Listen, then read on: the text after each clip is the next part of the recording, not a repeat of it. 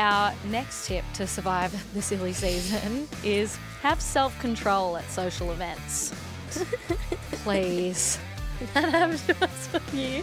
We were at the Christmas party and then I had one of those photo booths that you can go in and get photos with your and colleagues. they print them off and then anyway the next week we were literally walking back into the office after a lunch break and then there was a message in like the work slack and it was like oh here are all the digital photos from the photo booth and sal and i knew what photos we took in there and um, yeah it was a prompt message to hr for a request to remove Yep. And maybe if we'd had some self control and not enjoyed so many of the complimentary bevies, that's on them we wouldn't have been so flamboyant in the photo booth. But flamboyant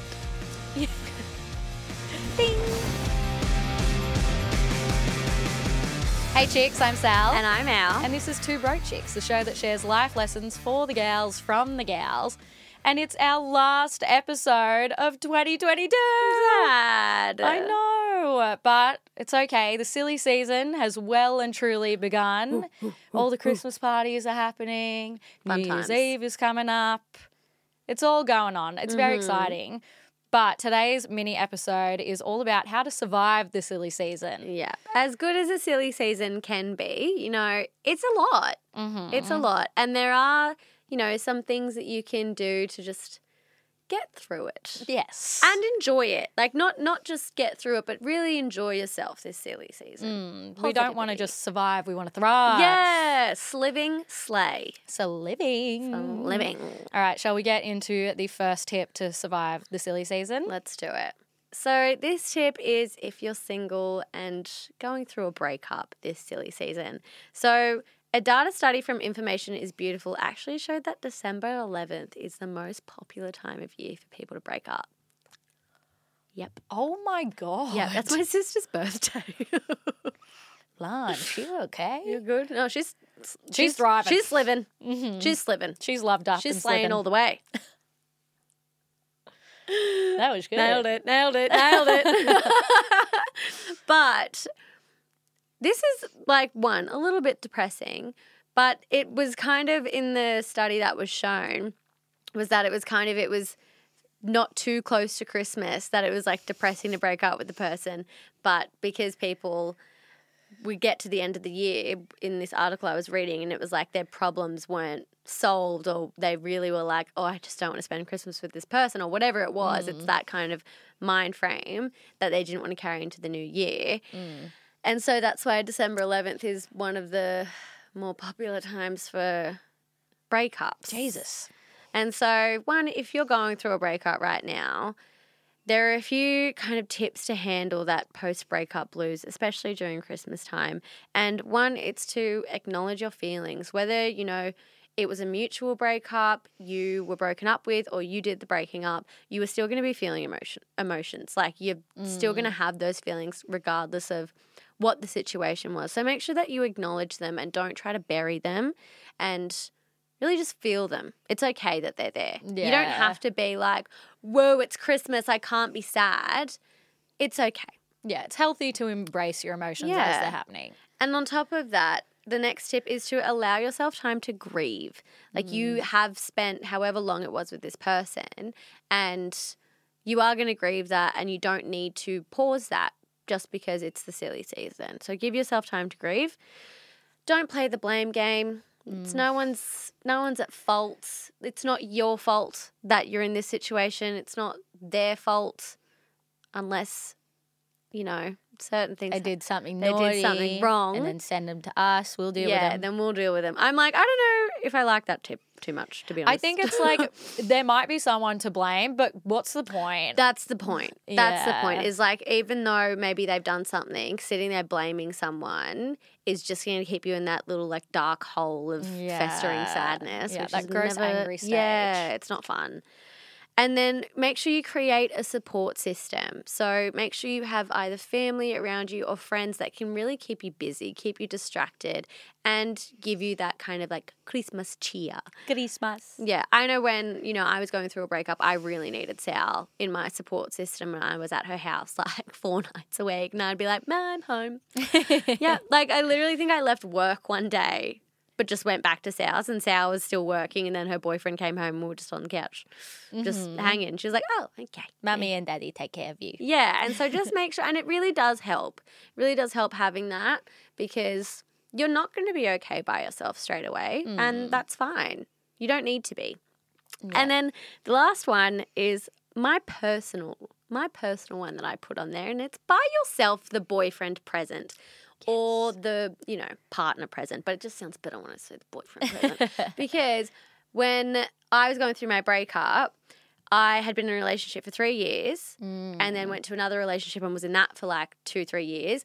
And then it was like my first Christmas single for like six years. Yeah, it's a lot. And I was didn't really know what to do. And I bought myself the most expensive present I could afford at the time. And it felt good. Because I was like, you know Mm. what? I don't need a boyfriend to buy me a present. I need a girlfriend to buy me a present. I'll buy my own present. And now Sal buys them for me. Mhm. now I buy a boyfriend present. yeah, Sal I love that. Yeah. Treat yourself. Buy yourself the perfect gift. Yeah, you don't want some crappy little. Shitty love heart necklace anyway with like a f***ing stuffed teddy bear from your boring boyfriend. Mm-hmm. Whoa, what happened? So if anyone gets that this Christmas, Merry Christmas. But also, I'm sure it was really sweet. yeah, really not failed. if anyone gets the uh, Britney Spears perfume, just send it to Sal. If you don't want it. Curious? I'd f- love that. All right, moving on. Okay, our next tip for surviving the silly season understanding FOMO versus what you're actually ready for. Because December is the busiest month of the entire year. There's Christmas parties galore. You often end up doing friendmas with, you know, your group of friends. You have Mm. family commitments, New Year's Eve, need I go on? It's Yeah. a lot. And I think that a lot of the time we feel obligated to go to everything and say Mm. yes to everything. But I think do yourself the justice and save your social battery by only committing to the events that you genuinely want to go to. Like, It's okay Yeah. to say no. yeah, exactly. And I think that you can kind of narrow that down by identifying your triggers and your limits. So, for example, if like a huge Christmas party with lots of people there where you're going to have to talk to lots of mm. people, maybe there's alcohol there and you don't feel like drinking, if that's going to make you feel anxious and drain your social battery, maybe either say, "Mm, no, I won't go to that one. Mm. Or you can also be like, oh, maybe I won't drink at that one. Mm. And that's so fine. So I think identify what your triggers are and then you can narrow it down by that. The next step is to set boundaries. So give yourself a little time limit on how long you want to attend the party. I know Al and I are always the sort of people who stay there till the very end. We're always the last men standing. Literally at work events, we're usually helping the PRs pack away. We're like, do you guys still want these flowers? Are these free to good home? Yeah, exactly. And sometimes that's really fun, and sometimes that's not a good idea. I feel like we have gotten better at like balancing what we can give with the events that we are so lucky to be able to go to. Mm. That like we are just sometimes like, yeah, look, we've been we've just flown in this morning or we've been at three this week and we've got an eight AM meeting tomorrow morning. We gotta bounce. Yeah. And that's okay. Like literally just tell people, be like, I'm just overwhelmed this week. So I don't think that I can do a big one. And Mm. honestly, every time it's fine. Yeah, exactly. Like people totally understand. Everyone's in the same boat, and it really makes a difference the next day. You, in terms of where your social battery is, Mm-hmm. it's so much better. And then the last one is set aside at least 10 to 30 minutes every day to do something that is 100% for yourself. And mm. that's a minimum. Minimum. If you can do more, that's perfect. But you know, on Christmas Day, it might be hard to justify having like Oh. your self care night that goes for four hours.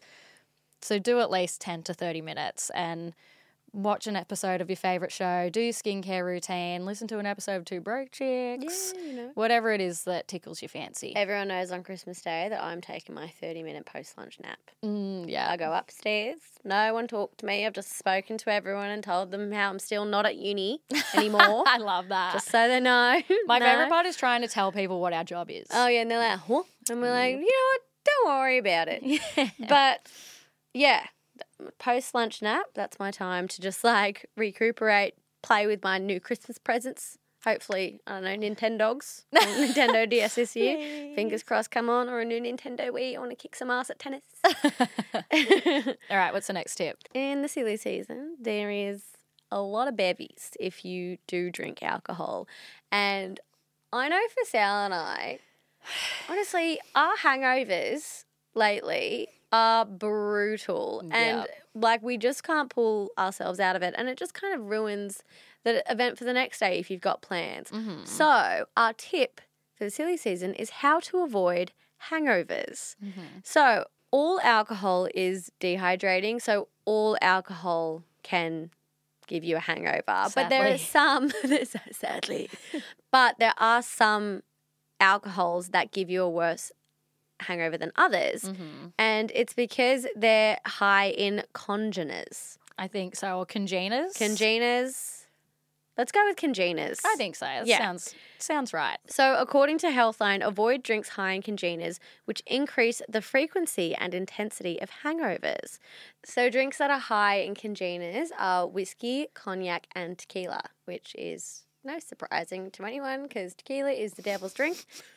and I'll still keep doing it though. Yeah, I know. We'll still be doing tequila shots, Yeah. sadly. But Sal gives me a limit on those. Sometimes the spicy aries comes out after a few. Mm-hmm. She's fun. I like her. Svetlana, come on, bring her in. bring her into the studio. it's just growling. Being like, Alright, moving on, moving on. So drinks that are low in congeners are vodka, gin, and rum. Mm-hmm. So the other thing on top of this is that it's not always congeners, but bubbly. So champagne, because of the carbon dioxide in the bubbles, it can actually cause more dehydration and more of a hangover. So if you do kind of want to be a little bit more fresh, we would suggest maybe sticking to the vodka, gin, and rum this silly season, according to Healthline. Of course, we're not doctors, but we are bevy drinkers. Mm-hmm. And make sure you're just drinking water every every now and again Mm-hmm. on the night. Oh yeah, definitely. Breaking it up with a water in between drinks makes such a difference. Mm-hmm. Let me tell you. But on the topic of drinks, Mm-hmm. on the topic of drinks, Our next tip to survive the silly season is have self control at social events. yeah, I'm looking at myself in the camera because I want to watch this back as a nice little reminder before our Christmas party. oh yeah, We've said it before and we'll say it again, but don't get too drunk at the work Christmas party. Dear God, don't do it. Make sure you drink a glass of water in between every drinks, every drink rather, and know your limit. Please. also, maybe be sure to check that the photo booth images um, won't become public. Yep. Because uh, that happened to us one year.